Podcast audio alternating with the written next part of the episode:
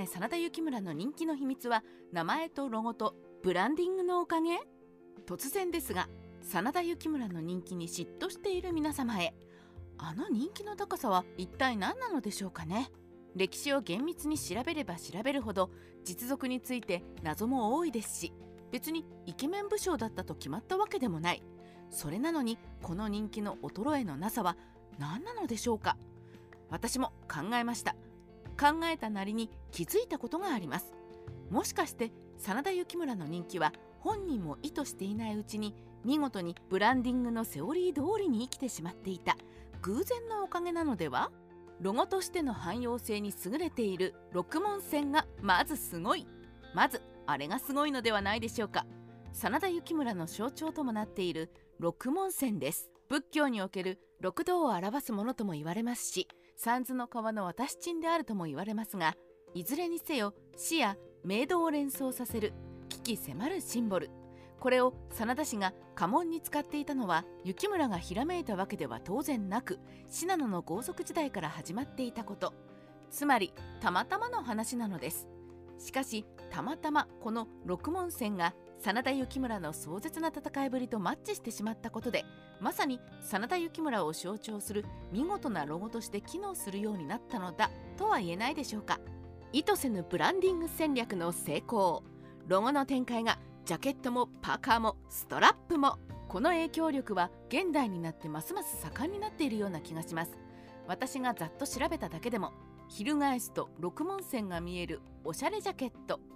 六文銭がプリントされたかっこいいパーカー、六文銭を強調したストラップなどといったアイテムがさまざまな場所で売られております。仰天するのは、中には女性向けにアレンジされたアクセサリーも多々あること。若い女性向けのアクセサリーにメイドへの片道切符六文銭が刻まれているとは、よくよく考えると凄まじい話ですが、確かに映えるデザインであることは否めません。良いデザインを生かすのは実際の行動の一貫性である。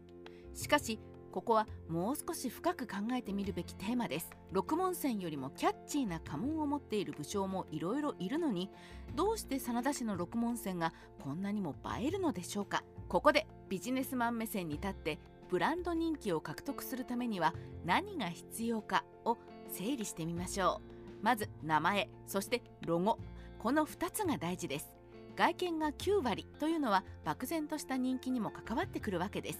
その点、真田幸村は本名であるはずの真田信繁の方がすっかり忘れられ、江戸時代の講談の中で流行した真田幸村という語呂としても調子がよく勇ましい名前の方で売り出している分、名前のブランディングとしては完璧です。この名前の変更もまた真田幸村本人が狙ったわけではなく、後世の伝承の中でたまたまそうなってしまったという話ですが、そして家紋のデザインがロゴとして映えるものであるのは先ほども述べた通りですが、ブランディングにはもう一つ大事な観点があります。作ったイメージに徹底的に沿った生き方を続けること。清純派アイドルで売り出しているなら、徹底して私生活もそれで貫かねばいけない。社会貢献を謳っている企業は徹底してその活動を継続しなければならない。うっかり不祥事でも起こしたら致命的なのです。その点、真田幸村は最強すぎます。真田幸村という勇ましいネーミングに負けない獅子奮迅の戦いぶりを史実に残しました。メイドへの六文銭というロゴをそのまま行くような壮絶な戦死を遂げました。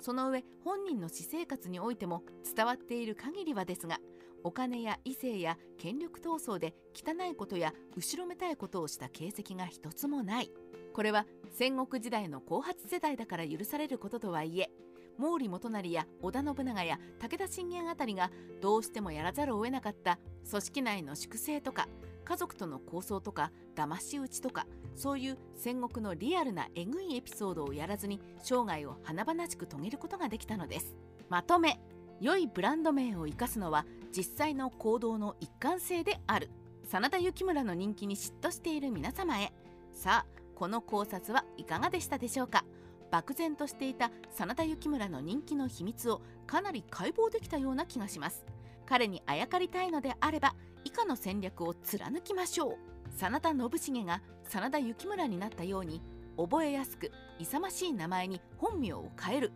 仏教絡みのメイド、死を連想させるシンボルを身につけて生きる。それを身につけて生きる以上は戦場で華々しく戦い、惜しいところで見事に戦死する。死ぬまでにお金や異性や権力に絡んだ余計な事件を一切起こさない。戦国時代ライター、やしろの独り言。これをやり抜けばあなたも現代の真田幸村として圧倒的な人気を手に入れることができるかもしれません。存外簡単そうですよね。そう思いませんか？